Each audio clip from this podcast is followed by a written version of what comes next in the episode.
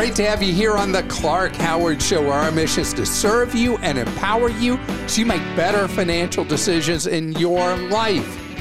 There are some new changes to saving for the, your future that go into effect this year and next year. And I want to hit you with some of the highlights now because they are the kind of things that in the noise of life, you don't even know they've happened or are happening. And later, there are new things for you to worry about with Apple, Zelle, PayPal, Cash App. What I need to make sure you're aware of for your wallet. So, Congress made a bunch of changes in tax law, and several of these add additional complexity to saving for retirement, but potential wonderful benefits depending on your situation. And there are three in particular I want you to be aware of that allow potentially a change that gets you more money that can grow tax free and be spent tax free. Number one, with an employer sponsored 401k plan, if you go into the Roth version of the 401k, which for probably more than half of people, the Roth version of the 401k in your personal situation would be better than doing a traditional 401k. What I've always had to say is that the employer match goes traditional, meaning pre tax. So, what that means is that even if you're doing Roth 401k, which means the money you're putting in is after tax, it grows tax free, it's spent tax free. If you're fortunate enough to work for an employer that has an employer match, the match automatically goes traditional, meaning that you've not paid tax on it, and whatever's in that and the growth it would have over the decades, everything in that is taxable, which is not the end of the world because remember, the, it's free money. The employer gave it to you. But now you have an option under the law that basically nobody knows about. I saw it in Barron's, and nobody but pointy headed people like me read Barron's. You can put money in your 401k in the Roth. The employer match that normally would automatically go traditional, you have an option to elect that that be additional Roth money and pay the tax on the free money the employer gave you up front. Who should look at doing this? People who are moderate income earners. If you're not earning big money, you're in likely a very low federal tax bracket. And the benefit to you of paying the tax on the free money from the employer and the employer match so that it is Roth all through your life and you spend it tax free later in your life is such a big advantage that it's something you should consider. Again, if you are a more modest earner, it means you're going to have to come up with the tax money, but you're likely at a very favorable tax rate, maybe 10%, paying the tax today, knowing you never have to pay tax on that money again, and over the decades, how much it'll grow, that's an advantage. Now, Something else I talk about a lot SEPs. A SEP is an employer retirement plan for small business. And then there's something called the SIMPLE, also for small business. Those were always traditional only, meaning you got an upfront tax benefit, but everything in the account was taxed later in your life. Now you have the same Roth option available for you as an employer, if you want to offer a SEP or a simple, or really you're the one who gets more benefit from those plans than anybody else, if you want to have Roth money instead of all money that will be taxable later in life, you now have that option. Now, the third thing doesn't go into effect till next year, and it solves a dilemma. You know, there's about 60, 65% chance that a child is going to go to college. It's about two thirds, somewhere more or less.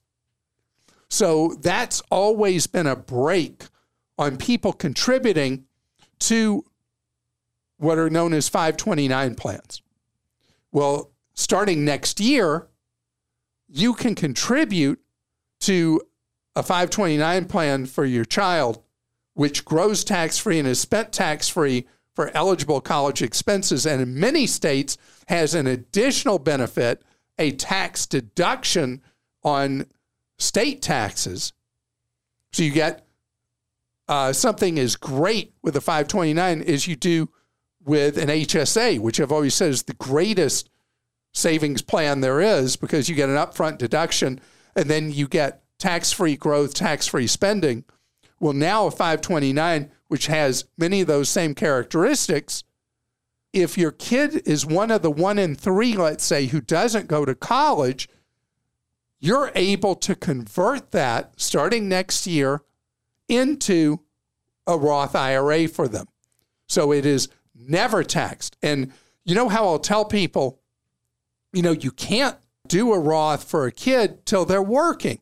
Well, now it means you can basically do a Roth in a backdoor way starting at the time of a kid's birth. Can you imagine how much the money would be worth down the road? It's capped at $35,000 that you can do this with under the law starting next year. But what an incredible deal to be able to put that money in, have it be used for education, or have it be used for a retirement account. Both strategies end up working in that one 529 account. I'm a little excited about accounts that you don't pay tax, aren't I? Yeah, pretty awesome. Share what I'm like around tax day. Oh, well, you know, you're never really grumpy. But, nobody wants to be around me on tax day. You might be a little day. stressed. It's okay. A little stressed? I'd say it's the one time a year that my stress level is irrationally high. Mm. Is when I have to pay whatever amount of additional tax I have to pay around tax day. No, I'm never lucky enough to get the reverse, a refund. It's always how much the additional tax will be, which is actually a good problem to have. Okay, Rob in California says, I'm curious to hear your thoughts on financial summary services like Mint. In the process of setting up an account, you must grant access, user ID, and password info to one's financial accounts. It seems risky at best. What are your thoughts on this from a security standpoint? Yeah, so what Mint is, M-I-N-T, is a screen scraper technology, is what it's called in the industry. You have to do this with QuickBooks or any of these services. Yeah, or if you allow one financial house to keep a financial scorecard on you overall, and you have to give them access to your accounts with other places. So, uh, your thought process, Rob, is right on the money. Is that what kind of enhanced risk are you making for your life when, if somebody hacks into Mint, as an example, that are they now having the keys to all your money? So there are newer technologies where companies don't actually store your username and password past that one time. And many of the financial services that Mint tracks now offer that ability where once you have that initial access at Mint or any other thing like that, they don't have your username and password on hand for a criminal to gain access to. And it varies by financial institution they're tracking if they have basically disposable access. I think of it like when I buy something online and I use these one time use only disposable credit card numbers, how much better that is to use because even if an online seller got hacked, the number they have for me for a credit card is useless to a criminal. It's the same idea with the screen scraper. So here's my thing, Rob. The value of knowing what you got outweighs the potential risk that somebody through a hack would try to cause havoc in your life because so few of us actually have a good picture of what we got and what we owe And the value of that, if you use those tools, is really great. David in Ohio says, My wife's a teacher with a 403B. I'm sure this is a terrible product, but I need some help understanding what it is. On the one hand, it shows her contributions going into a Vanguard Total Target Retirement Fund. But on the other hand, various documents describe her account as a variable Ugh. annuity. So does she actually own Did shares? cuss on our show. Does she actually own shares in the Vanguard fund, or will she be getting some annuity that is pegged to the performance of that fund? I know you can't comment on our exact situation, but I wonder if you know how such 403b programs through insurance companies typically work. 403bs are a Frankenstein monster of ridiculous evil. I use the evil word here. Can I just say really quickly, we have had Clark Stinks from people who say they've gotten a lot better for certain plans. There are some, it's like saying the least bad. Fidelity has done a great job in this space, taking something that is an atrocity, an abomination, and making it not as terrible. What the insurance industry has done is use their lobbying power in Congress to give teachers and others who work for nonprofits, a lot of hospital systems, vastly inferior retirement plans to what people have who work at a for profit employer and have a 401k. The insurance companies have fee after fee after fee on these plans, including massive commissions, administrative expenses, and then something horrendous called a surrender charge, where for up to 15 years, if you choose to leave that insurer's plan, you end up paying these massive fees where they just take your money. They're just like a bank robber without a gun who takes your money from your 403b plan. So, in this plan, because it's a variable annuity, it will have massive expenses and commissions attached to it. And your wife should only use the plan if it's the only one available to her in the school district she's in. If there's a match, use it up to the match. Otherwise, she should not use the plan at all and just do her own Roth IRA with one of the low cost companies. Uh, coming up ahead, I want to tell you about some uh, hiccups you need to be aware of with using the Apple credit card and also using the payment apps from Zelle Cash App and Venmo and PayPal. We got some stuff to talk about straight ahead. We have more and more different ways to do things. And I've told you about Big Bad Zelle for two years now and the crazy problems people have with Zelle. And Zelle is so ridiculously dangerous because it ties directly into embedded in your checking account. And for a number of years, banks were signing people up without their knowledge or consent. Now, at least the banks, in theory, are supposed to get your permission to put Big Bad Zelle working on your account. But Zelle being embedded in your account with no security features whatsoever has made it really easy for criminals to empty your checking account. And as the banks will tell you, there's no consumer protections at all with Zelle. Well, a lot of people who are Chase Bank customers have Zelle active on their accounts and use Zelle regularly and have no idea why I'm complaining about Zelle all the time. Well, what did Chase do? They accidentally double paid people from Zelle and they couldn't figure out how to fix it because Zelle is a one way thing and there's no consumer protections. Seriously. And people were sitting there without money. And I haven't seen anything yet if Chase has figured out how to resolve this even yet. And people's money is gone. Hear me on this. Hear me on this. Hear me on this. Do not use Zelle. The banks promised last year that they would implement consumer protections in January. It's now summer, and there's still no consumer protections on Zelle. Deactivate it on your bank account or credit union account because you're playing with fire. You look at the disclosures from your bank or credit union for Zelle, and you will see there are no consumer protections at all. They will tell it to you, but they tell it. It's really interesting reading the bank disclosures on the lack of consumer protections on Zelle.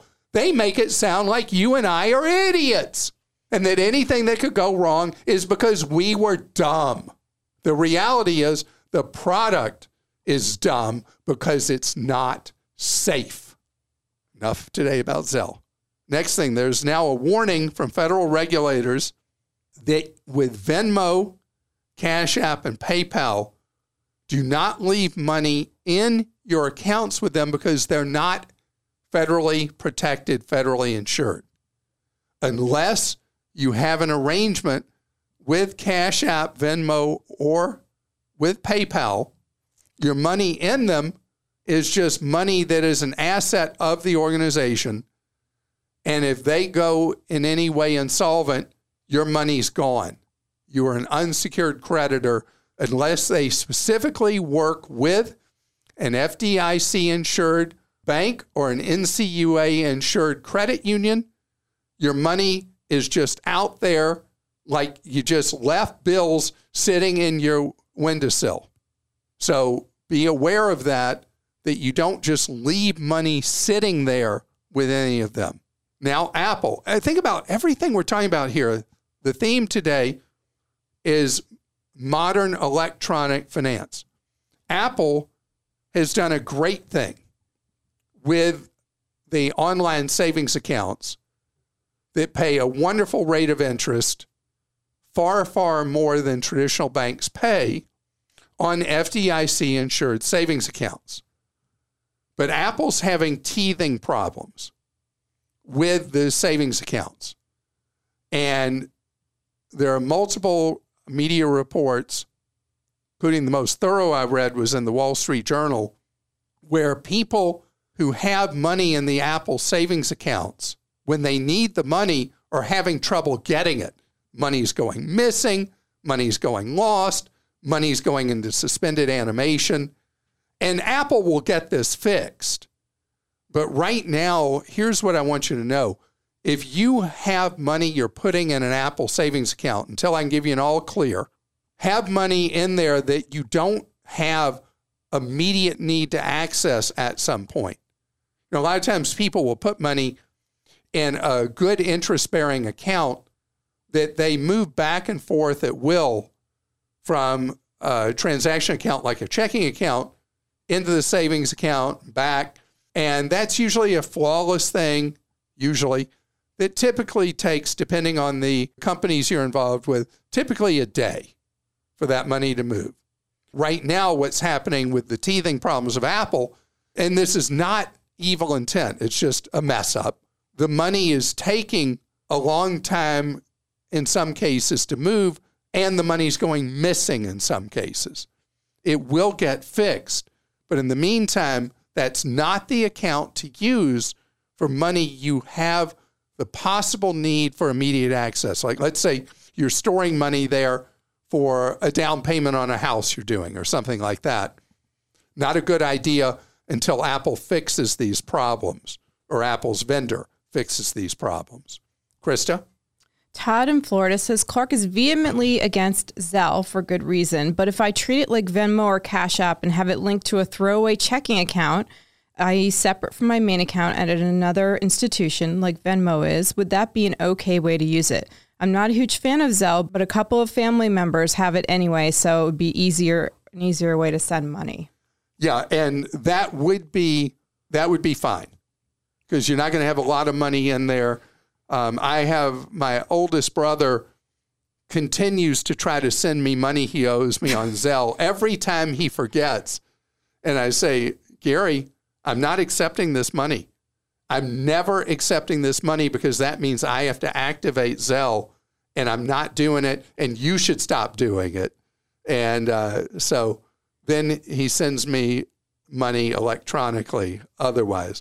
But in your case, what you're thinking of doing, Todd, with a completely separate convenience account just to use Zelle for the family members who haven't learned yet the dangers of Zelle, that's a good thing to do, smart thing to do. Jeff in Alaska says, Should I transfer money out of my bank account into my PayPal account? PayPal is currently offering 4.15% on balance into in an account. Is this too risky? And what about FDIC insurance? So, as long as it's in the PayPal account that has access to FDIC insurance, going back to what I talked about a couple of minutes ago, you're fine.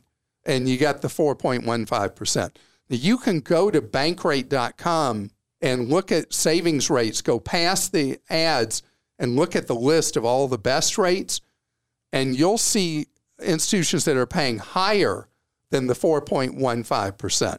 But as long as you're, uh, they're FDIC insured. As long as you're in the PayPal account that is FDIC insured, you're good to go. And we actually keep a list of those accounts as well at clark.com. So you can just go to clark.com and find the high paying Sorry, accounts. Krista. It's okay. Should have said that. Our team works really hard. I just want them to get recognition. Sarah in Georgia says, Thank you, Clark and team. I listen to your podcast and receive your email newsletter. My dad is now a fan too after I sang your praises. Sometimes I swear you're listening to my conversations because your info is always timely and pertinent. I'm constantly sending your tips to my 25 year old in hopes to turn her to the Clark side. Thanks again for helping so many be fiscally responsible. And I had to read that because I thought the Clark side, that's another one that someone's come up with. Yeah, we've been trying to come up with what's the pithy phrase for people that are really adopting Clark Smart kind of things with their money. And see, Clark Smart's what we used to use. Yeah. Well, I like Clark Smart too. That was the title of one of your books. Um, and then Jeff in New Mexico says, I'd like to request that you cover a segment on Series EE savings bonds and what to do with them as they mature. Navigation would be very valuable. Yeah. So, uh, first of all, buying Series EEs, I don't recommend any more buying Series EE savings bonds. If you do buy savings bonds, you want to buy Series I or inflation adjusted, and Series I savings bonds come with two interest rates one, a fixed rate for the life of the I bond plus the rate of inflation. So it's a real deal. Series EE, not an equivalent good deal. When EEs are done, when they've been through their 30 years, you cash them in. There's a bunch of rules with it. But if you have a college student in your household, you can use Series EEs or Series Is to pay tax free for college. It's almost like the savings bond equivalent of 529 college savings plans.